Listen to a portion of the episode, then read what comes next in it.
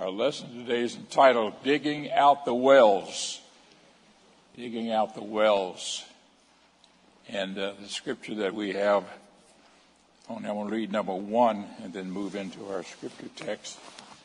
And if you look at the very number one here with us, the blessings of God upon Abraham went to Isaac after Abraham's death.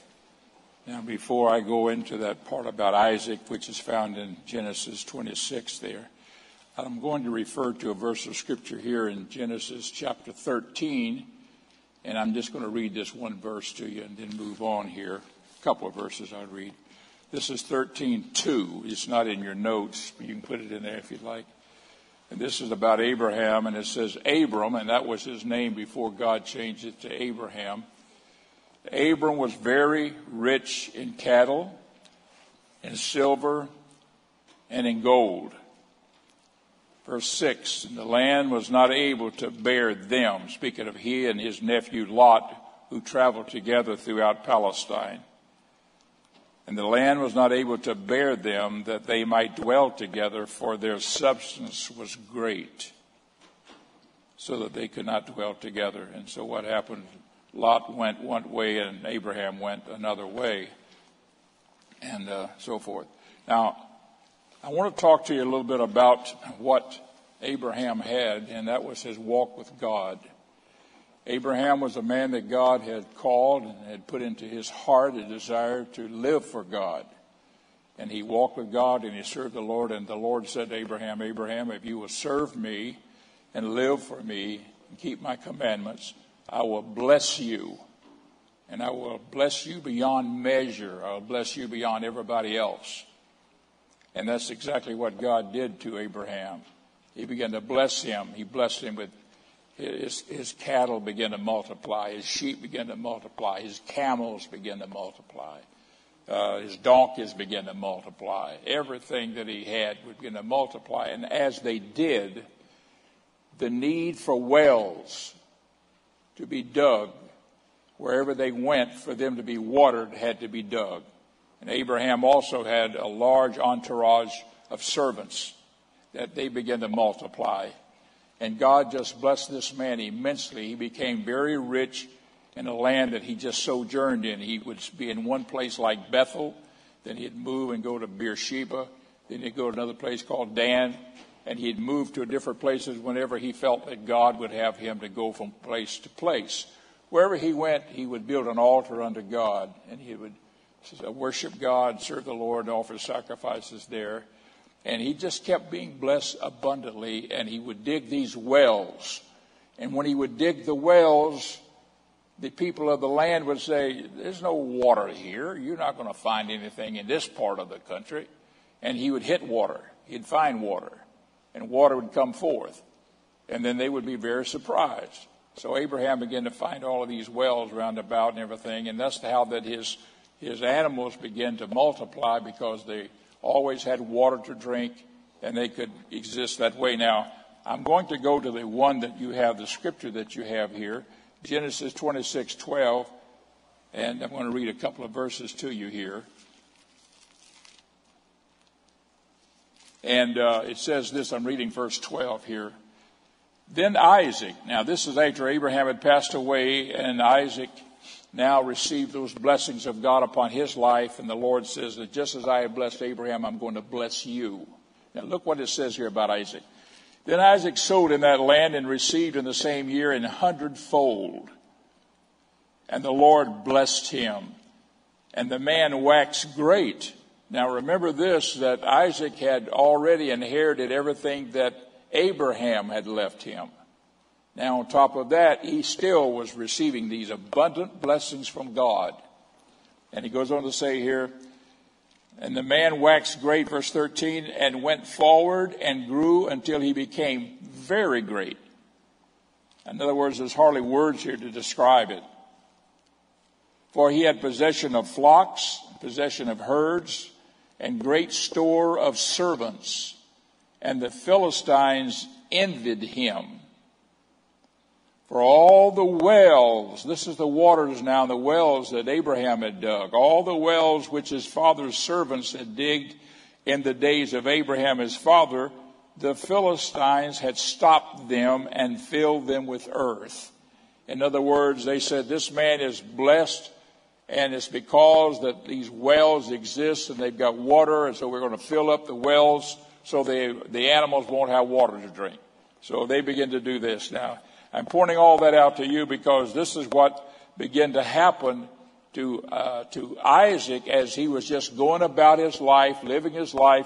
God's blessings been poured out upon him. So, what Isaac did, and we're going to number two here, Isaac began to redig the wells.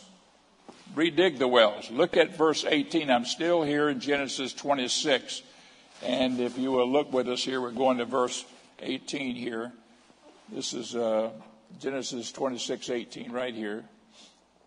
It says this, and Isaac digged again the wells of water which they had digged in the days of Abraham his father. For the Philistines had stopped them after the death of Abraham, and he called their names after the names by which his father had called his father had called them. And Isaac's servants digged in the valley and found there a well of springing water. And the herdsmen of Gerar, that's uh, another tribe of people, did strive with Isaac's herdsmen, saying, The water is ours. And he called the name of the well Esek, because they strove with him. And they digged another well. This is Isaac's servants now. And they digged another well and strove for that also. And he called the name of it Sitnah. Do you understand what's happening here? That whenever they dig these wells, these people say, Dear Lord, every time he digs a well, it's, it's water. And then they started saying, No, that's our, that's our well, that's our well, that's our well. And they'd strive for it and so forth. And Isaac just move on, and then his people would just dig another well rather than have fights and going, carrying on. He'd just leave it with them and go on. Look at verse 22 now. And he removed from thence and digged another well. And for that they strove not. In other words, he didn't have to strive for that one. He called the name of it Rehoboth. And he said, For now the Lord hath made room for us, and we shall be fruitful in the land. Uh, and verse 23, and he went up from thence to Beersheba. Beersheba was a place in the south part of Judea. He had been uh, just for the south of that. Look at that verse 25. And he builded an altar there and called upon the name of the Lord and pitched his tent there. And there Isaac's servants digged a well. You understand what they're saying? They, they just, they went everywhere digging a well. And then finally in verse 32, and it came to pass the same day that Isaac's servants came and told him concerning the well which they had digged and said unto him, we have found water. Now, what I'm pointing out to you here is that God's blessings was upon Abraham, God's blessings were upon Isaac, and every time the enemy would come around and try to cover up those wells and cover them in and or, or try to just claim them their ours and muscle themselves in and say, oh, these are our wells. Isaac would just move on, leave it with them. And God would keep blessing him. He'd say, okay, to his servants, oh, we'll dig another well. And when they would, they'd, they'd dig a well and it would be a springing water. And it, it, it wasn't always springing water, but many times it was. But the point I'm bringing out to you here is that they kept digging wells, and many times they had to re-dig the wells in order to have the water that they needed, that they might sustain life, and God's blessings might be upon them. Praise the Lord. So Isaac redug these wells. Now I'm going to go to part three here. Now, the importance of the wells. Look very closely here. They were a, they are a source of life and blessings. The wells, a source of life and blessings. And uh, for Isaac and Abraham and Isaac, if they did not have the wells, the animals they had would not have water and they would die. So the water and the wells were essential for the blessings of God to be fulfilled, to be carried on, and for it to exist, for it to be there. I'm pointing out to you here a very physical thing that happened in the Old Testament because in the spiritual sense, this is what we have today. We have wells of living water springing up on the inside within us. If you go to St. John chapter 4 for a moment, St. John chapter 4, I'm sort of uh, jumping ahead just a little bit here, but that's okay. St. John chapter 4, and uh, this is where I got the wrong John. I'm saying on a second. All right. 410. Jesus answered and said, This is the woman at the well. Jesus answered and said unto her, If thou knewest the gift of God and who it is that saith to thee, Give me to drink. Jesus had asked her to give me a drink of water. To give me a drink, thou wouldst have asked of him, and he would have given thee living water. Do you understand that? So that's what we have. Down in verse 13 here, it goes on to say, Jesus answered and said unto her, Whosoever drinketh of the waters that this water shall thirst again. Verse 14. But whosoever drinketh of the waters that I shall give him shall never thirst. But the water that I shall give him shall be in him a well of water springing up into everlasting life. Now, that's what God has passed along to us. So, excuse me. So what Abraham and Isaac strove for in the natural is what you and I have in the spiritual. And just as they had to fight for the wells back then, we have to fight for the spiritual wells and the wells of living waters to keep flowing and keep springing up within our own heart. I'm going to talk to you about that in a few moments. But there is a battle that we have spiritually. As they had it naturally, we have it spiritually and that spiritual warfare that we have, where we have to keep saying, I'm going to hold on to you, Lord. And sometimes we've got to redo some things. We've got to reestablish some things. we've got to go back to the basics of some things. Praise the Lord. And say, you know what? We've got to rebuild and redig some wells that maybe they've been covered up by the enemy and they've sort of filled it in a little bit. But we're going to redig it, praise the Lord, and God is with us in doing it. Praise God. Now, the importance of the wells. I want to go to number three here for a moment. The source of the blessings, the life and blessings of Abraham Isaac. Look at B here. The wells were also a source of peace. Now listen to me very closely. I'm going to deviate just a little bit from the normal blessings we're talking about. And I want to talk to you for a moment here about David's experience. I'm going to 2 Samuel chapter 23. 2 Samuel chapter 23 and verse 15 and 17.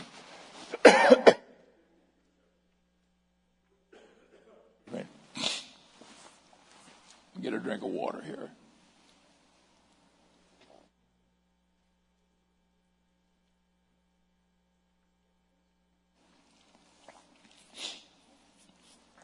This is a chapter here, this 23rd chapter of 2 Samuel, about David and his mighty men. David had about 30 mighty men with him that helped him to fight his battles and whenever, whenever, when everybody was against him. Saul and all of Israel was against him. These mighty men came to David and they said, We're on your side and we're with you. These men became very mighty in God. God used them mightily. So this is in reference to what happened uh, with them. I'm jumping down here on verse 13. Three of the 30 chief went down. This is three of the mighty men now. Three of the 30 chief went down and came to David in the harvest time into the cave of Adullam. And the troops of the Philistines pitched in the valley of Rephaim. And David was then in a hold, and a garrison of the Philistines was then in Bethlehem. So here's David now. He's fighting the Philistines, but there's too many Philistines to fight. He's in a cave. He's holding up here in a place, but he's outside of Bethlehem. Well, Bethlehem is David's hometown. Listen to me carefully on this. Bethlehem is his hometown. That's where he grew up. Beth, David grew up in Bethlehem. He knew all about Bethlehem. And here now he's a grown man and he's fighting the Philistines. And they got a big army and they've surrounded Bethlehem and they're inside of Bethlehem. And David is outside of Bethlehem in a cave. and he's trying to look for an opportunity to keep fighting this battle. And here's what happens in verse 15. Now look at this closely. And David longed and said, Oh, that one would give me drink of the water of the well of Bethlehem, which is by the gate. David just said that. Oh, if I could just have a drink of the water of Bethlehem by, that, by the gate. If I could just have a drink of that water. I'm going to show you here in a moment what David was really talking about. But here's what his these mighty men did. Verse 16, and three mighty men, they heard him say that. They broke through the hosts of the Philistines and drew water out of the well of Bethlehem that was by the gate and took it and brought it to David.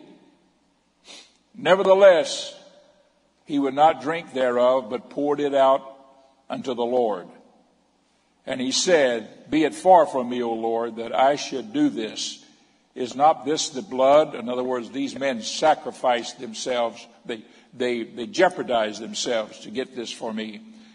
Is not this the blood of the men that went in jeopardy of their lives? Therefore he would not drink it. These things did these three mighty men. He's talking about different mighty men, what they had done, and what made them very special. Now, what was David really talking about? Did he really want to drink of water from that well?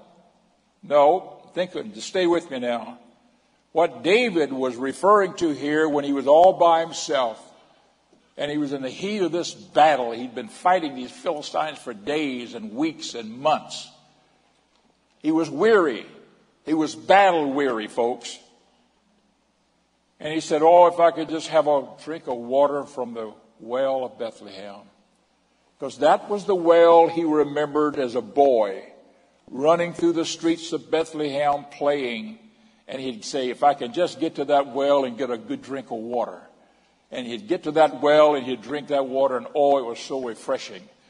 And then they'd get with the other kids and they'd take off running again and they'd run and they'd play and they'd play up and in the streets and so forth. And way off later on, he'd get thirsty again and said, let's get to the well and just get another drink of water. And all his life growing up as a small boy and finally older, later older, he remembered that well was always something very refreshing. It was to him a source of peace. And everything was okay. Now, there are times in our Christian walk with God that we can feel like we're in the heat of the battle. That everything in the world has gone wrong. Things are just upside down. And you think back, Lord, you know, I can remember when things were smooth and when everything was going nice and everything was seemed like it was uh, no complications and so forth. And you said, oh, if I could just have those days again. It may not be a childhood thing, it may be an adult thing. But you're going through a test or a trial. But it represented peace in your heart, and your soul. And this is really what David was saying when he said, If I could just drink the waters of the wells of Bethlehem, or if I could just be a boy again with no problems, no struggles, no trials, no tests, running through the streets and just get a good drink of that water from that well. I'm pointing out to you here that in the spiritual sense, we all come to that place sometimes. I have been there. I'm sure that if you've lived for God very long, you have been there. Where you felt like, oh, if I could just get another drink of that water from the wells of the Lord that's springing up from the inside. But right now, I'm fighting this battle. I'm fighting that battle, this enemy, this enemy. How long, much longer will I have to deal with this and fight this battle? But God is with us, and God brought David through that, and He will bring you and I through all of these times that we feel like that, Lord, if I could just drink from the well of the Bethlehem. Praise the Lord. Do you understand what I'm saying here? And aren't you glad that God does bring us through? He will not leave us there, but sometimes the well represents, and it's a source of peace for us. Praise the Lord, the source of peace. Uh, I'm going to go to part C here. Part C here. It symbolizes the source of spiritual life. I've talked to you about that in John. Excuse me. I'm sorry. Sorry about the noise.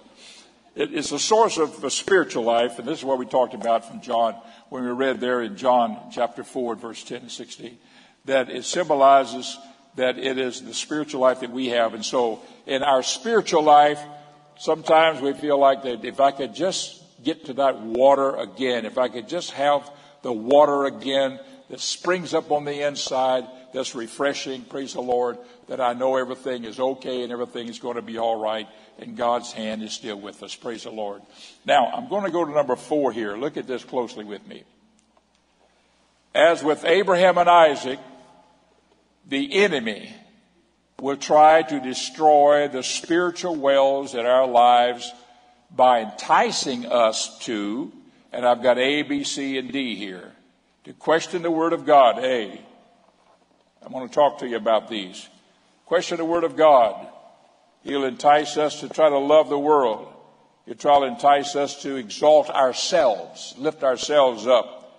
And he'll also try to entice us to quit praying and, uh, and fasting and worshiping and attending church faithfully. Now, these are things that Satan will entice us to do because what he's trying to do is to fill up our wells. He's like the Philistines. Whenever our backs are turned, he's trying to fill the well up because he doesn't want that well of living waters flowing inside to give you peace, to give you joy, to give you the God's blessings upon your life. So he will begin to do these things in your life. So I want to talk to you number A here. I'm going to A here, question the Word of God. Go to uh, Genesis 3, 1 through 3 here for a moment. This is the way Satan operates, folks. This is the way he operates. I want to show you this. Look at Genesis chapter 3.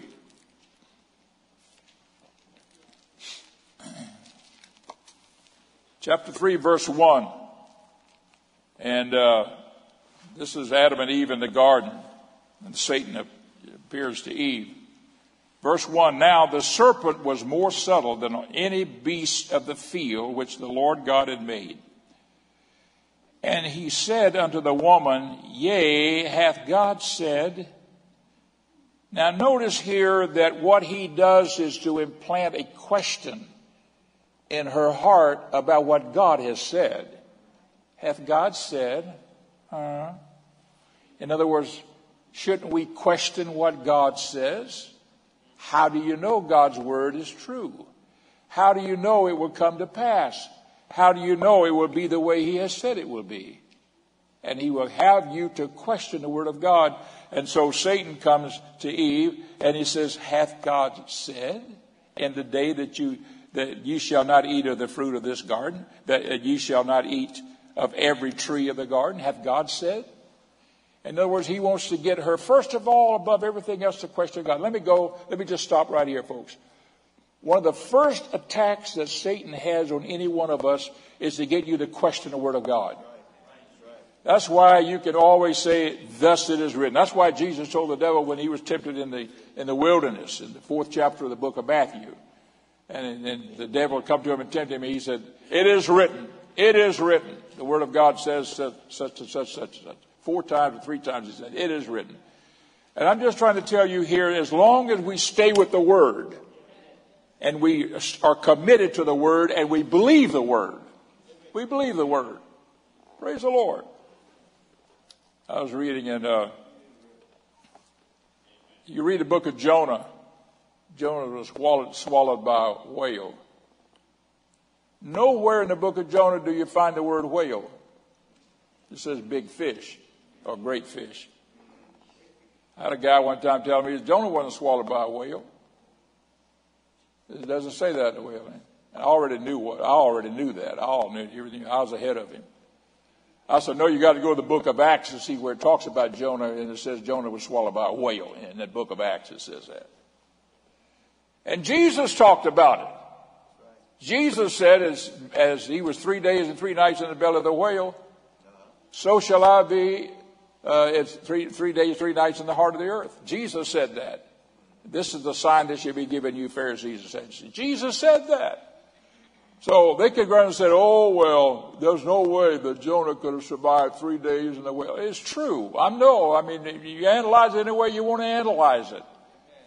But God can do anything, and it's in the Word, and Jesus said it. Amen. Praise the Lord. Amen. Somebody said to me one time, "How do you know the story of Adam and Eve is real? You know, how do you know we didn't eat, we didn't come from apes, and then finally cavemen and all that stuff? You know." When I was a boy, I used to go to Sunday school, and they talked about Adam and Eve. When I went to school, they talked about cavemen. We all came from cavemen. They all lived in caves. It never did make sense to me until I got old enough to realize there was one was one was talking about the Bible in Sunday school and church, and the uh, the school was talking about some history books that somebody had written that didn't even believe in their in, in Adam and Eve, and uh, so there's the story there, Adam and Eve. Did they really exist? Jesus says that in the beginning it was not so. For in the beginning God made male and female. In the beginning God made male and female. Praise the Lord. And said that the man should leave his wife, cling to his wife, uh, leave his family, his family, leave, man should leave his family and cling to his wife. Now, I'm just telling you that to say that if Jesus believed those things in the Old Testament, I believe them. And so I'm going to say to the devil, Get from behind. Get from behind. I don't, I'm not going to buy into all of this stuff that they try to tell you out here on the world. I'm, I'm a little bit worried about some of our younger people growing up because they pump that stuff out all the time in these schools and high schools and, and junior high schools and elementary schools about, you know, they just ignore the thing about, about, uh, about God and about the beginning of the human race and all those kind of things. You understand what I'm saying? So, I've got to keep my well open, praise the Lord. I got to keep redigging it. I got to keep digging out the old mess that falls into it maybe sometimes. And you got to help your children and your grandchildren to do the same thing. Help them to fight against that kind of stuff and say, no, the word is true. It'll never fail us. It never has. It never will. Praise the Lord. God, praise the Lord, is true to his word. And one of these days, folks, he's coming back and he's coming back soon. It's not very far away. I got a lot to talk to you about that in some of these future lessons that we're going to be talking about. Praise the Lord. God bless you. Let me move on here. But I just wanted to show you here. This is what he said. He questioned God. Verse 2. And the woman said unto the serpent, We may eat of the fruit of the trees of the garden. But of the fruit of the tree which is in the midst of the garden, God hath said, Ye shall not eat of it.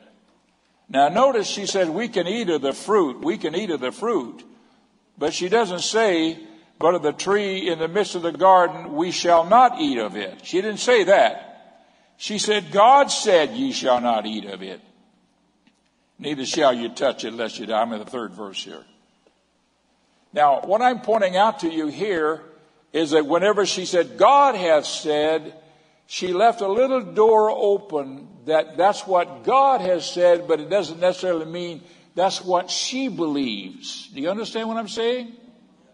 Folks, if it's in the book, say, that's what I believe. Don't say, well, that's what our preacher preaches. You know, our preacher preaches this or our church believes this. No, no, that's what I believe. You understand what I'm saying? I believe you got to repent of your sins and be baptized in Jesus' name. I believe you've got to be filled with the baptism of the Holy Ghost. And tongues, speaking in tongues is the evidence of tongues is, is a language. Speaking in a language. And, uh, that's the evidence of, you know, I believe in holiness. Yeah, that's, it's in the book. I believe it. Praise the Lord. It's, it's what I believe. And we have to maintain those things in our own personal life. Not as what the Bible, yeah, the Bible says that. Yeah, our church believes that. Yeah. Yeah, uh, the preacher, I've heard him preach that. Yeah. No, no, no. It's what I believe. Praise the Lord. So you and I have to say, this is what we believe. This is my well, hallelujah, and I'm going to keep redigging all the garbage and the junk that may come into it out so I can have the waters that will bring forth the blessings of God in my life and upon the life of my family. Everybody say, Praise the Lord. Praise the Lord. All right. I'm going to move on here. He will tempt you to love the world. This is another strategy of Satan. Love the world. And uh, if you'll go with me to uh, 1 John for just a moment. 1 John chapter 2 and verse 15.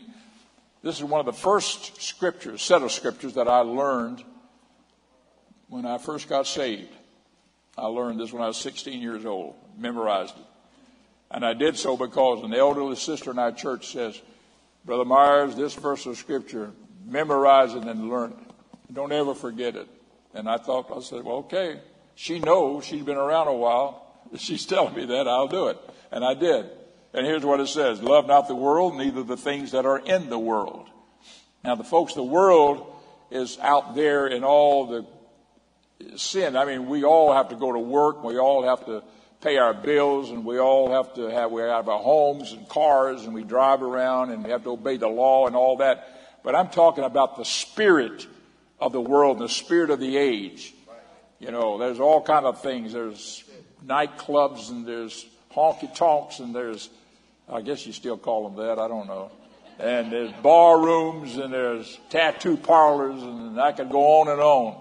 All the mess that's out there, you know, for all kind of stuff. The big shouting ball games. It goes on and on and on, you know. I'm not against playing ball, but uh, that's that becomes your religion. Why you better, better watch out. That's you're getting you're getting some wells filled up in your life.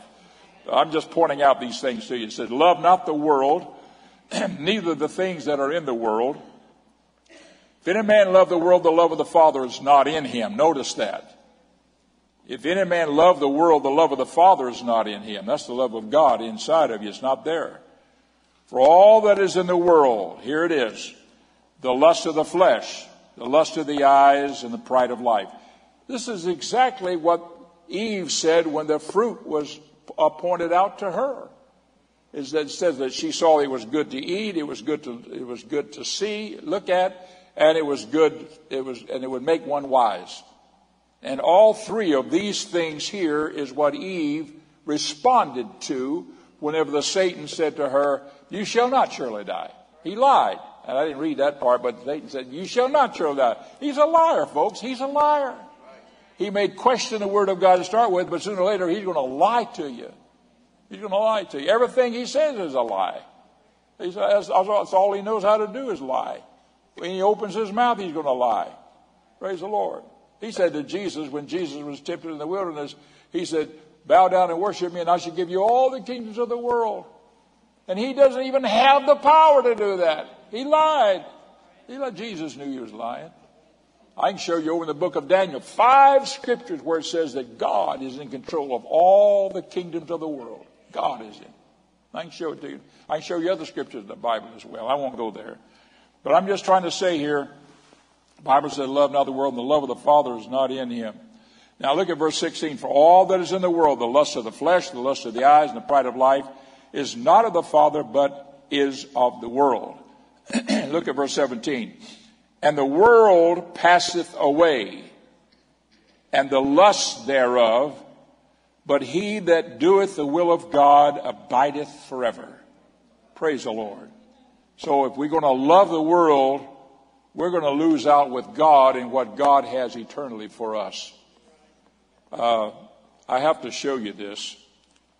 This is a scripture that is found in 2 Timothy, verse 4 and 10. This is right at the end of Paul's earthly ministry, the last book that he wrote, and it's toward the end of the last book that he wrote, which was 2 Timothy.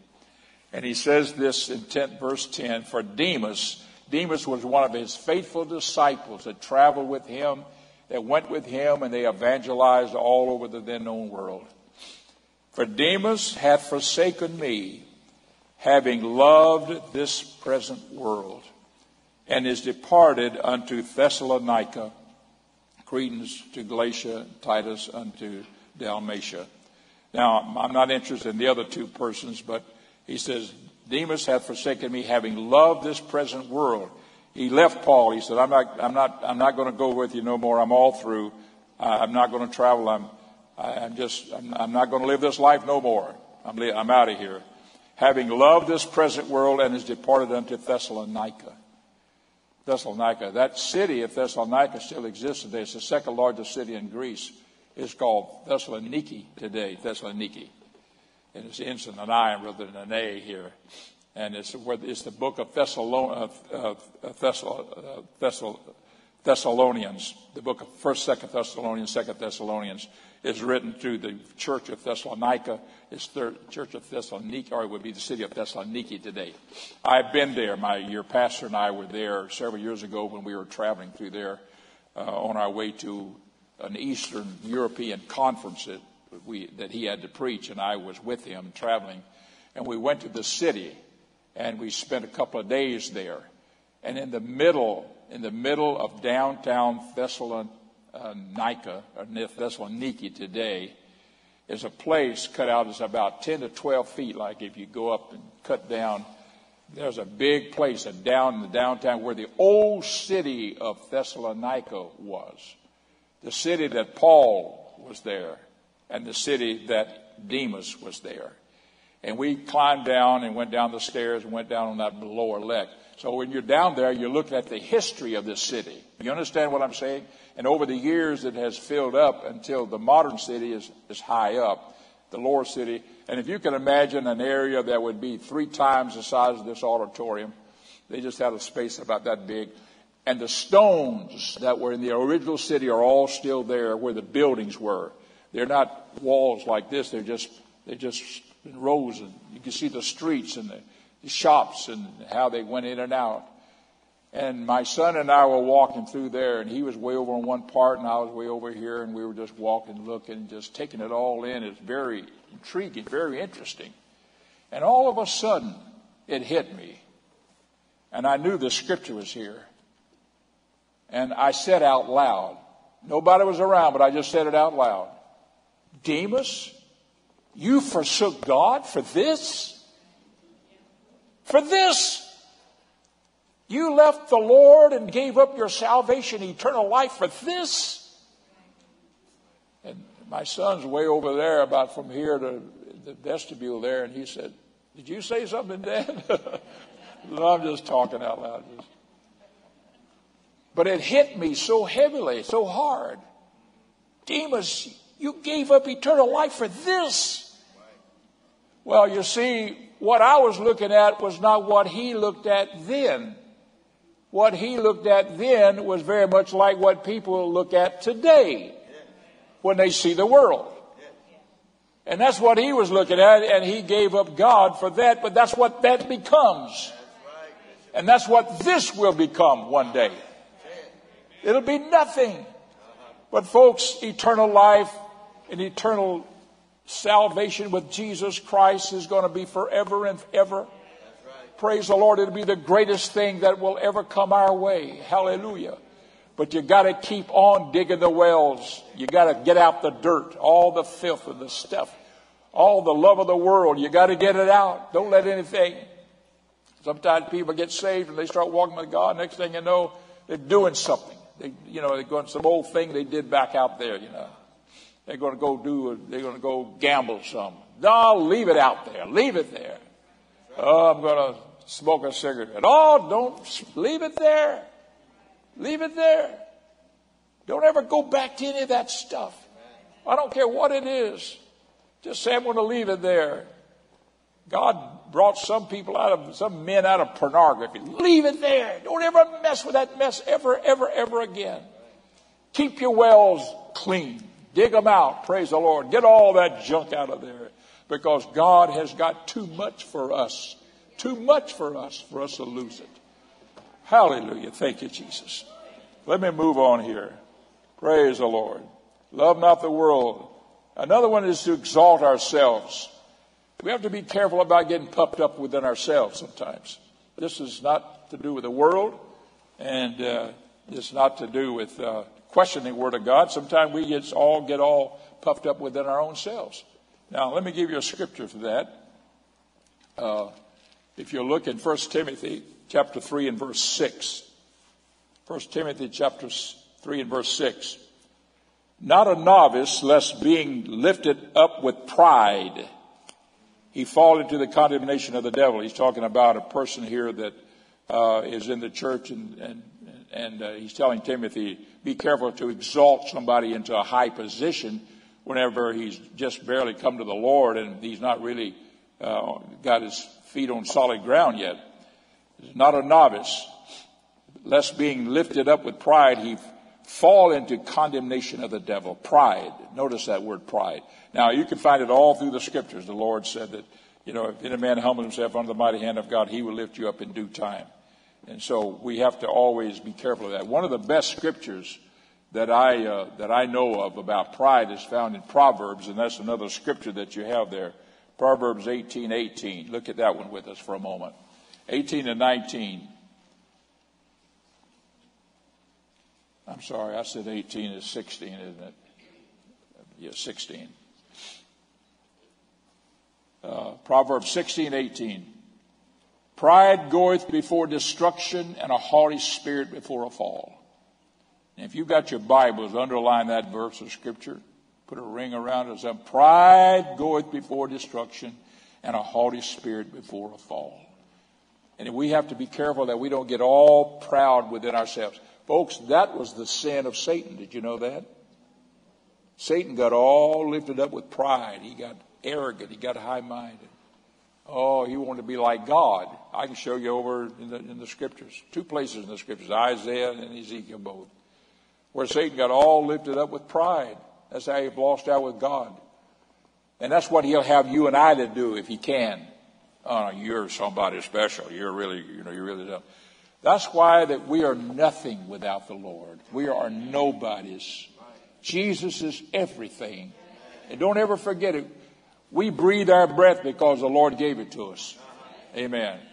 I can't say, oh boy, I'm really something. No, no, no. I could run away and I'm gone, you know. Any one of us could be gone on anything. I'm pointing out to you here that, praise the Lord, we have nothing within ourselves, but we can say, God, everything that we have, everything that we are, everything that we will ever be, everything that will ever happen by us, through us, from us, is all because of you. Hallelujah. And we must always give God the praise and the glory and exalt his holy name. Praise the Lord. Thank you, Jesus. So this is what the enemy will try to uh, to try to do.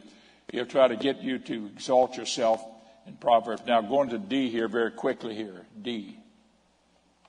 He wants you to quit praying. He'll try to get you to quit praying, quit fasting, quit worshiping, quit attending the church. I'm going to tell you something. Let me just say this for what it's worth here. They got the coronavirus now out. They're trying to get everybody to get the vaccination, right? I mean, they got the vaccination now, is what I meant to say. They want everybody to get the vaccination. If you haven't got it, go ahead and get it. Don't stay home and say, oh, I'm still going to stay behind closed doors and I'm going to watch everything on television. God bless all of you folks that may be watching us on the screen. But can I just say here, nothing beats being in the house of God. And I know that sometimes people are sick, sometimes people are afflicted, some people have ailments. There's reasons why some people can't make it. But we who can, let's always be in the house of God. Let's always be in the house of God because God will honor it. He has said it in His Word. He will bless us, praise the Lord. He'll keep His hand on us and He'll be with us in all these things. Praise God. I'm going to go to a couple of scriptures here. Uh, one of them is, is, is in First Thessalonians, just a simple verse about prayer. And I can find, this is all through the Bible. I'm just using this one. First Thessalonians chapter 5, this is that city of Thessalonica, incidentally. He was writing this, this letter to these people, Thessalonians. Uh, chapter 5, verse 1 Thessalonians, that's the first epistle Paul wrote. Verse 16, rejoice evermore. Verse 17, pray without ceasing. Everybody see that? Pray without ceasing. Now that does not mean pray all the time without stopping. It means to have a consistent prayer life. Pray without ceasing means to have a consistent prayer life. Establish, folks, a consistent prayer life. Every one of you, every one of us, establish a consistent prayer life. Find a time you can talk with the Lord. Maybe a couple of times, a couple of times. A morning, in the evening, or whatever but a time when you can just talk to the Lord and just talk to God. It may be on your knees, it may be on your face in the carpet, it may be sitting down, it may be standing up, walking around, but have a time that you can just talk to God. Praise the Lord. And it's a time that you can just tell the Lord everything and just pour out your heart and soul to Him. And if we will have that prayer time, God will bless us. I had a good friend when I first got saved that got saved about the same time I did. And we were very good friends. I went off to Bible school, was gone for four years, and uh, he moved eventually.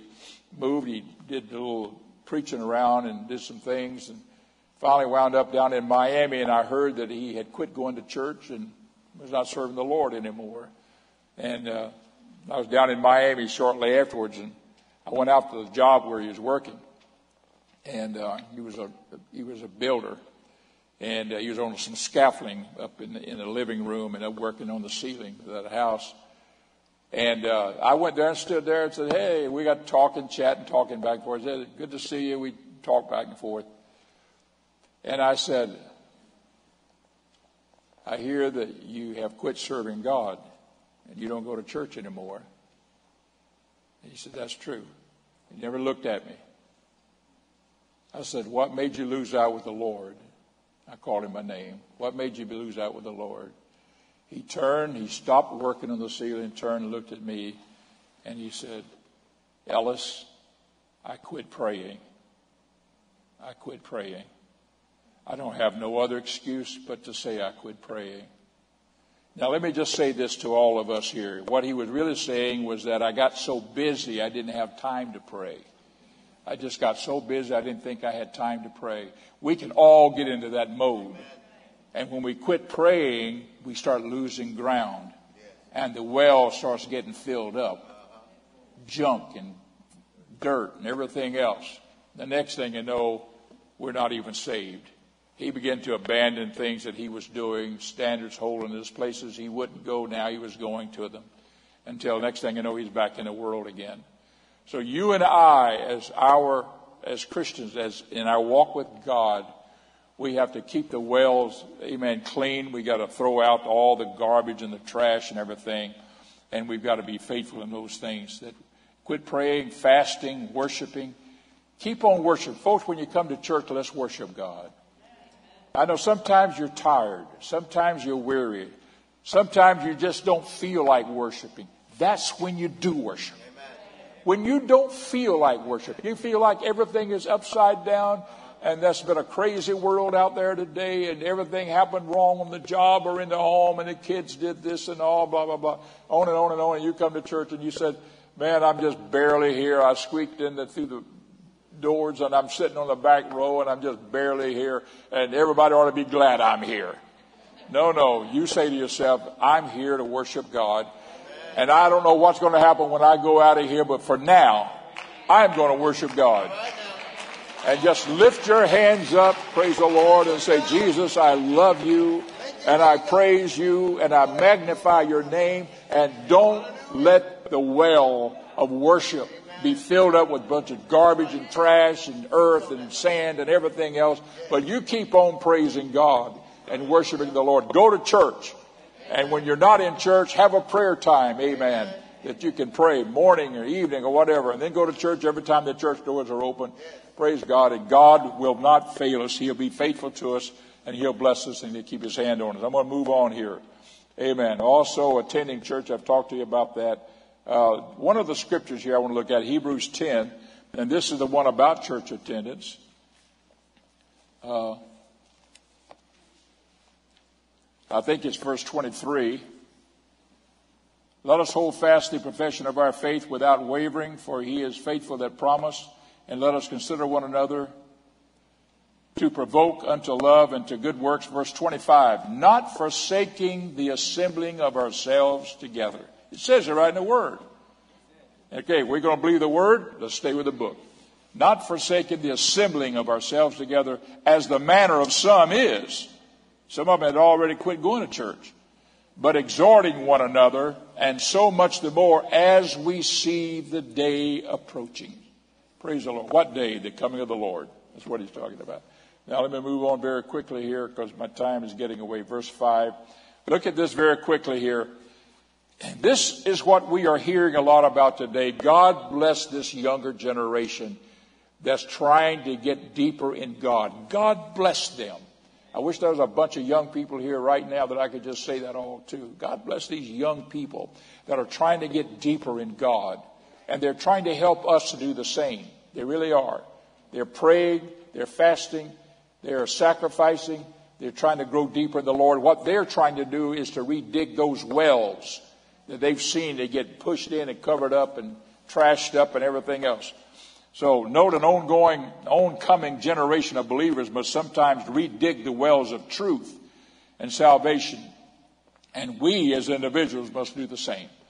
So they've got to do it, we've got to do it, so you got to redig the wells and so forth.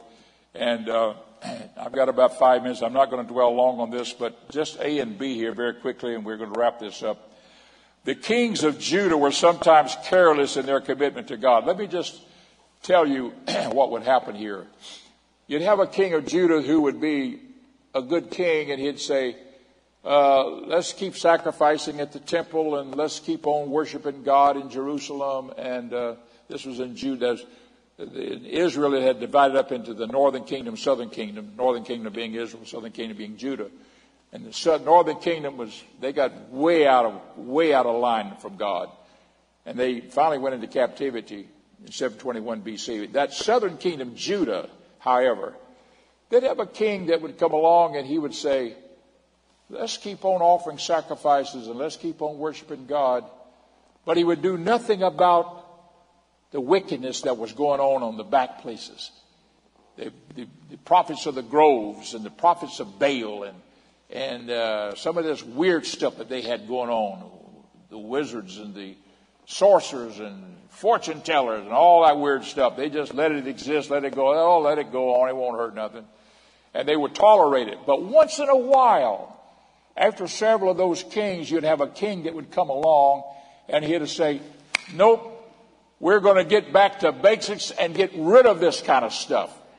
And he was one of those kind that would dig out the wells. And one of them, of course, was, uh, was, uh, was, was uh, Hezekiah. And I'm looking here at 2 Kings chapter 18. Chapter 18. Look at 18.1 with me. And it came to pass in the third year of Hosea, the son of Elah, king of Israel, that, he, that Hezekiah, the son of Ahaz, king of Judah, began to reign. And at verse 3, and he did that which was right in the sight of the Lord according to all that David his father did. Verse 4, he removed the high places. Look at that. Not just saying, let's just keep the temple in shape and stored and keep it running and operating, fishing, but he said, let's go beyond that. He removed the high places and break down the images and cut down the groves and break in pieces the brazen serpent that Moses had made. For unto those, into those days the children of Israel did burn incense to it. And he called it Nehushtan. Verse 5, he trusted in the Lord God of Israel so that after him was none like him among all the kings of Judah, nor any that were before him. For he clave to the Lord.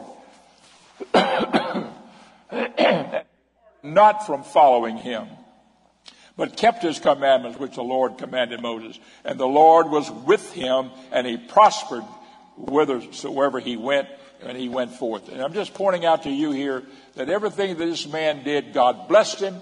God blessed Hezekiah, and Hezekiah was able to restore Judah back into favor with God. And when those Assyrians came down against uh, Israel, the northern kingdom, and took them and conquered them, they tried to go against Judah, and the Lord said, Hezekiah, because you have gotten Judah on the right track, and you've gotten rid of all of that sorcery stuff out of the land, and you've gotten rid of that stuff. And can I just say this way? You've redug the wells and got it clean and clear again. Praise the Lord. I'm going to bless you, and the Assyrians will never conquer you. And Isaiah was the prophet, and he went to Hezekiah and he says, Stand against them. God's going to give you the favor. We're going to be victorious. Hallelujah. Aren't you glad for the truth of God?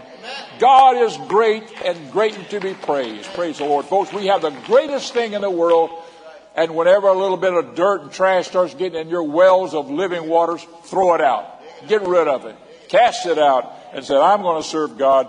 As for me and my house, we will serve the Lord. Hallelujah.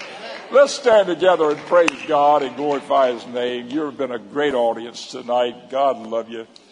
Praise the Lord. Thank you, Jesus. Lord, we love you so much today. Thank you for your blessings, your goodness, your kindness, your mercy to us. Thank you, Lord Jesus, for your wonderful spirit. Thank you, Lord, for your word that you give us, Lord, that we can stay in truth and never waver to the right or the left. Thank you, Jesus, for all things, Lord. Help us to keep digging out the wells, God, and keep that fresh springing water springing up from within. In Jesus' name we pray. Amen. God bless you. Praise the Lord in Jesus' name. Everybody, you're, you're dismissed in His name. Amen. God bless you.